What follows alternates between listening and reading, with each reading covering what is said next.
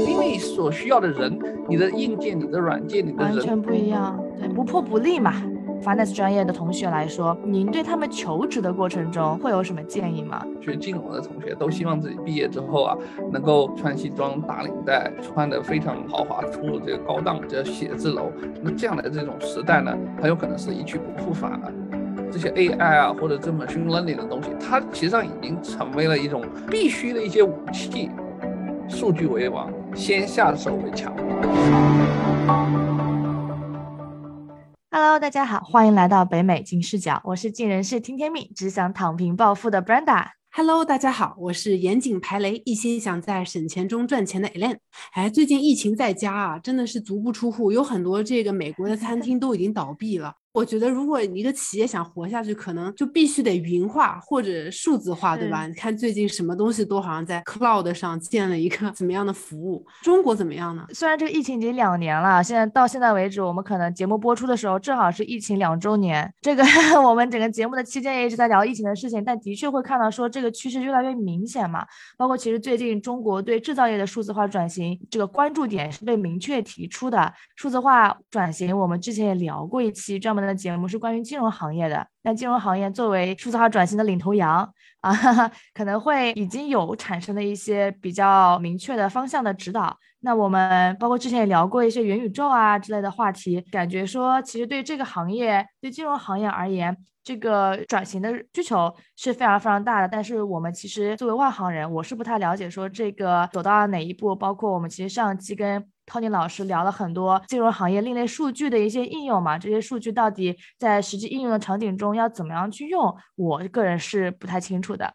嗯，是，而且如果说我们云服务用的越多，那么数据量就越多，数据量越多，可能另类数据就越多，我就被监控的越厉害，是吧？所以今天我们请到了这个 UIUC 金融学的教授 Tony 来和我们讲另类数据背后使用的技术，还有数据来源等未来发展的现况等等。Hello Tony。Hello Brenda Alan， 非常高兴两位能够给机会给我和大家一起来分享。嗯，太客气了。哎，老师，您刚刚提到了那些大的那些另类数据服务商嘛，我很好奇啊，这个行业怎么会有另类数据的服务商呢？因为如果说这个数据被提供在市场上，所有的人都有 access， 只要付钱了买到这个数据，那么他们都可以用这个数据，那么他们的模型里边，他们估测的这个预测的价格里就都会包含这个另类数据，那它就从一个另类数据变成了一个传统数据，就是另外一个意义上的传统数据，就是大家都用的数据，那它就获得不了阿尔法了。就是我也很好奇为什么会有这种服务商呢？或者说是不是这些服务商很难做大呢？因为一旦做大了，你就没有阿尔法可以赚了呢？其实前面我们讨论过啊，这个阿尔法的产生，也就是超额收益的产生，其实主要在于两个假设中的一个假设，就在于说认知的能力和对数据研发的这个投入啊。那即便上是我们今天能够产生一些已经这个数据的交易上，能够把一些数据产生在那里，但是对于这个数据的应用以及对这个数据的 insight 的这个提取是不一致的。也就是说，这个认知的这个层次和研发的能力是不一致的，尤其是哪些数据，尤其是一些图像、视频、声音数据。这些图像、视频和声音数据，虽然说我们今天你可以获得很多的这个视频数据，但是怎么样从这个视频数据里面去提取这个 insight， 这是考验每个数据的使用者。另外还有一点就是，我们今天这个另类数据的提供商这个行业是一个新兴的行业。这个新兴行业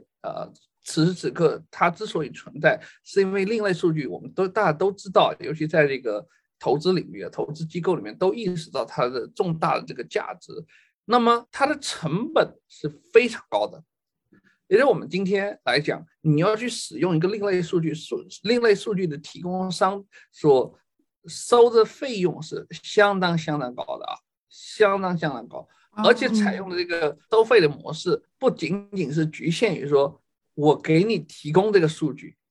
而甚至他们愿意要和整个 business 或者比如说整个私募基金需要融合在一块。嗯，我接触到的一些数据提供商甚至都希望和这个私募基金来进行分成。传统意义上你私募基金你赚了100块钱，我要和你分30块钱，对吧？那这样的一个情况下，对于很多私募基金或者很多机构，它在采用另类数据的时候呢，它是有犹豫的，比较谨慎，对，而且很犹豫。一方面这个数据很有价，另外一方面他愿意放弃的东西可能会很大，就是这个时候呢使用的成本又是很高的。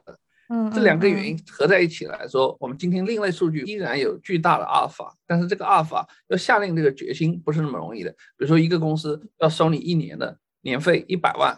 几个公司愿意肯下一个100万，这个也很难的，对吧？ 很难的。同时你要去付了这个100万，我要去对应的你要去招2个这个 data scientist， 你甚至还要去招 software engineer， 对吧？你还要去配备相应的这个硬件 data center 啊。这些都是一系列的这个战略上的这个决策，这个战略上的决策做起来是和 culture 有关。听下来，一些传统金融行业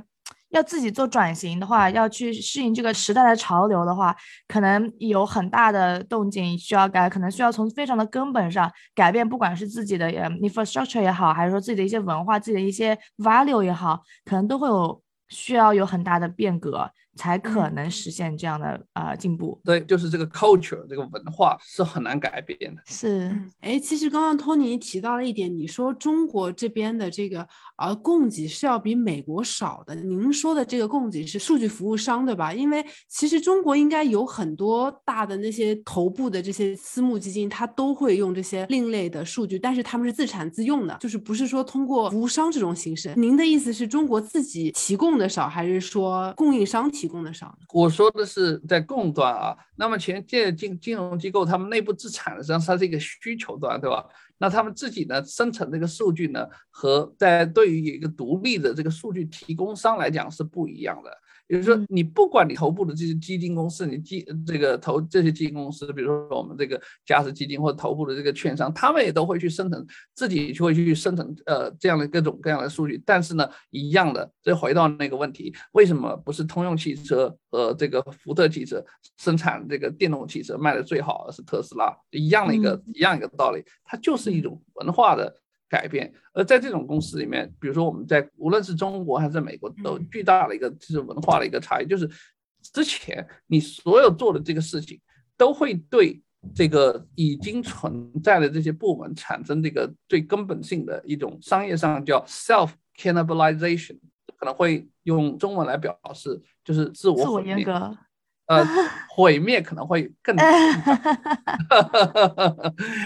是另外一个例子，就是也可能会更容易去理解，就是世界上生成第一台数码相机的这个公司是柯达，对吧？是柯达。那么我们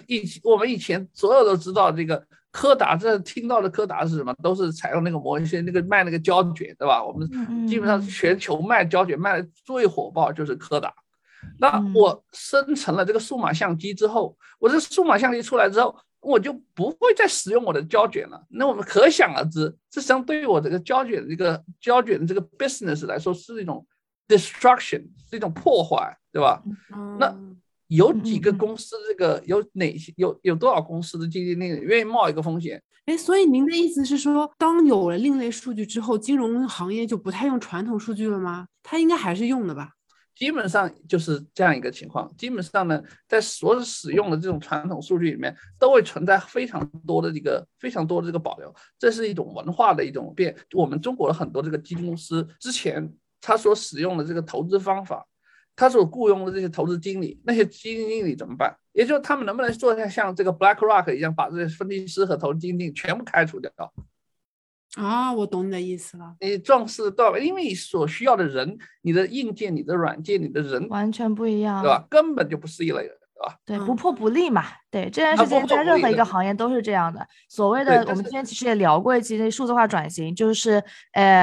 不只是金融行业啊，那科技行业肯定一定是领头巨头，包括我们其实最近看到那个中国，我不知道老师你有没有了解，说我们出台了一个对于制造业的数字化转型，或者制造业的那个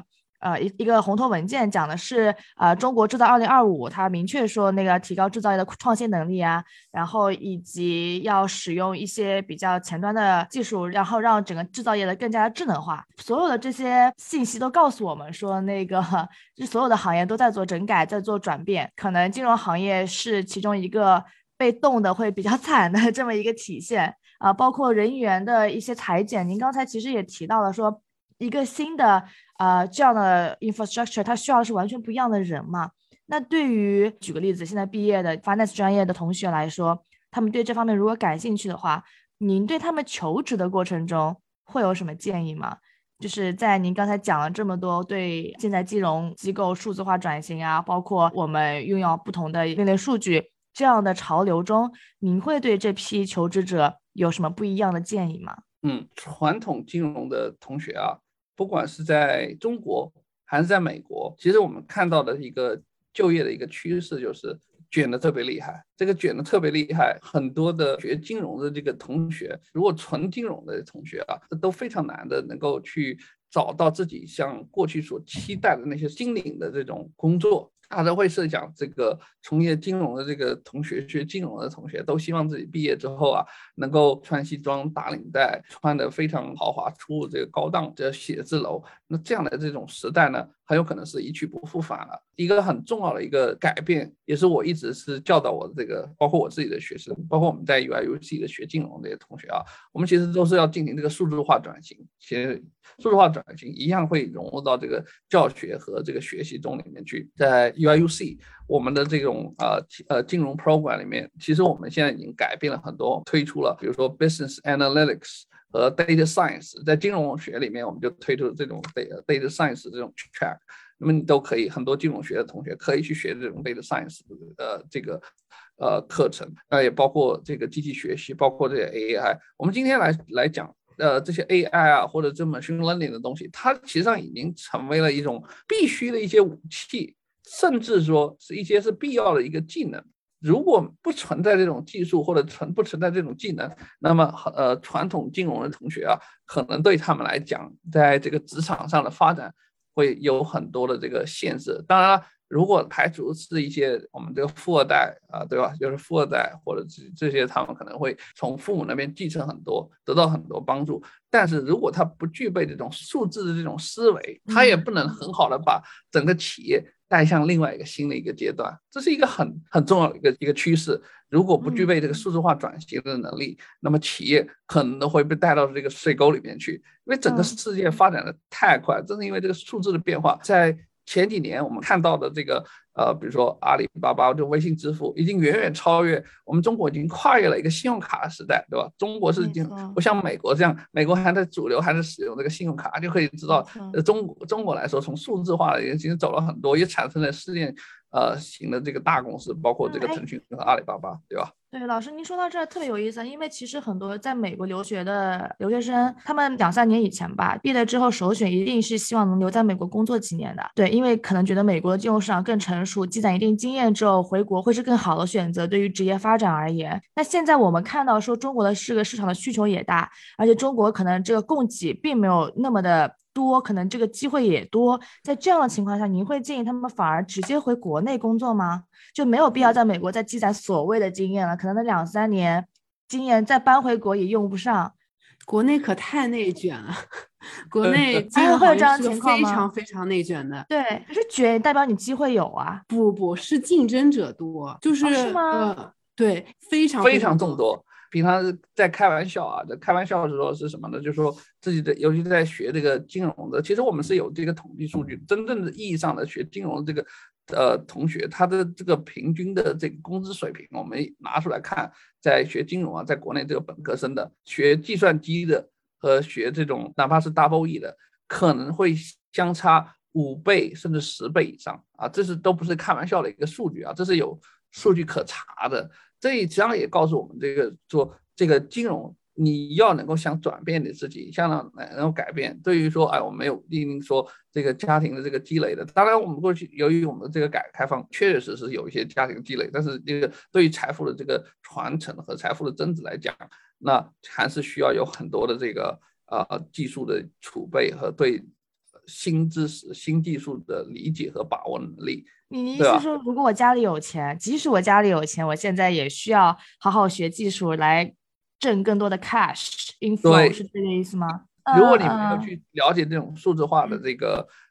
这个进程，数字化进展，那些钱迟早也会被败光的。对，那我还回国吗？我要回国吗？我认为啊，这个现在呢存在着两个趋势，在中国国内的这个数字化的这个进展要比美国要快，这是一个最主要的一个趋势。但是呢，这个趋势呢，我们发现啊，现在出现了一个什么？出现了一个垄断性的一个局面，也就是这个垄断性的局面呢，也就会引起了整个国家监管部门的一个极大的一个重视。所以中国监管部门在从去年开始在进行非常强大的这个反垄断，推出这种反垄断的措施呢，在某种意义上有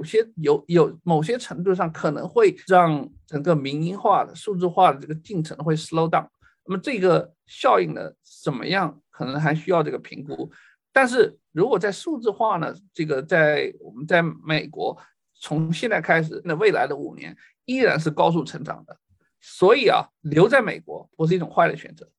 哦，好的。哎，那老师，我就是那从技术方面来讲，我一个金融的想做另类数据，我应该具备什么技术呢？你能快速的告诉我们3个最重要的技术吗？1、2、3就可以。对，好，我觉得最主要的一个点就是我们对数据的处理和对数据的这个认知，这是第一点啊。第二点就是，其实上数据认知是第二点，我们是认知的这个层次。第三呢，对数据这个分析的层次能力，也就是我们怎么样把这个 insight 转化成我们投资决策的一个重要的这个依据，这是一个很重要的。然后第三，也就是智能化的层次，就是完全是把人给这个人的因素完全给排除，对，进到一个我们的一个智能化的一个层次，这是一个每一个层次都不断的一个升级。那这是3个方面，如果我们从金融的科技的小白，在这3方面的一个层次，我觉得都应该相应的这个有一些提升。比如包括最简单的一个东西，我能不能去学一些这个 data science 的课程，对吧？在第2个角度，比如说我们对这个 insight， 我能不能去学一些 take 一些 business intelligence 的课程，business intelligence。 在我第3个层次，我能不能学一些 digitalization， 或者学一些对吧 digitalization 的一些这些知识，对吧？这些都是在3个层面不同的这个技术都可能需要去掌握，都要需要去了解。每个可能都会一系列课程啊。说的我很想去学一下这3门课。我之前其实工作的时候有去买过一些外部的数据，我们可能要去看一些商圈的问题。那个数据点我记得非常贵，就一个商圈，它可能就是一个我给一个那个经纬度的点，然后它辐射周围5公里，这样一个商圈数据一条2万人民币。这个价格在国内，对，大概是这样的一个价格。听众朋友如果感兴趣的话，就可以了解一下这个市场到底有多赚头。但其实说白了，他们这个数据是可以复卖的。他去爬那么一个数据，他去可能跟美团跟饿了么去合作，得到这么一个数据点，他可以向无数个那个客户去卖，然后一条就有2万，就非常非常有赚头的一个行业。我当时听完这个报价，想说我要转行。是的，自己创业现在就是这样。对，确实是一个新兴的赛道。是啊，而且他们现在的确中国这样的服务商比较少，而且知道的人也少，所以你逮到一个你可能就直接用它了，你也不会去货比三家，不太像可能国外它的市场已经比较成熟了， vendor 比较多。对，如果对，就像我们刚才讲到的嘛，对这方面感兴趣的朋友，如果你的技术能力你的知识背景也是符合的话，其实这是一个真的很好进入的一个赛道。如果你对这个赛道感兴趣的话，可能老师刚才推荐的那几个进阶的过程可以去成长一下自我，然后有机会进入这样的行业，我觉得也是非常不错的一个选择哈。对，那我们今天其实时间已经差不多了，那也不知道老师对于我们的听众朋友还有什么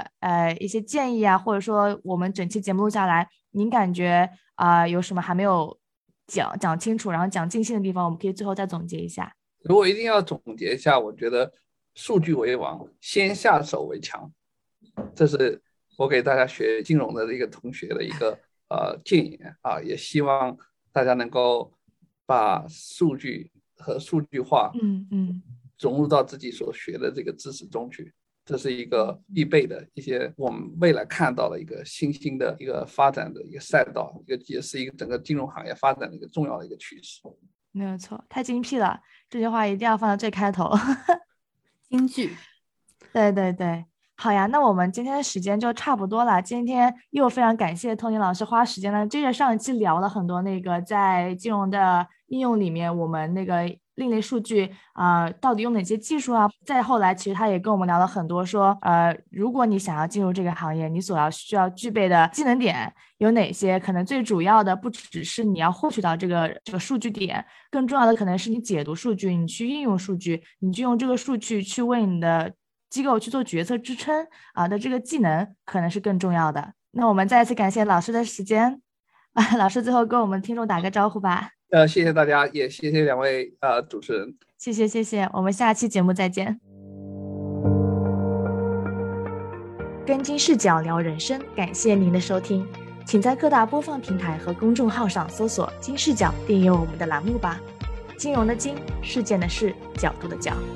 一键三连从我做起，我们下次再聊。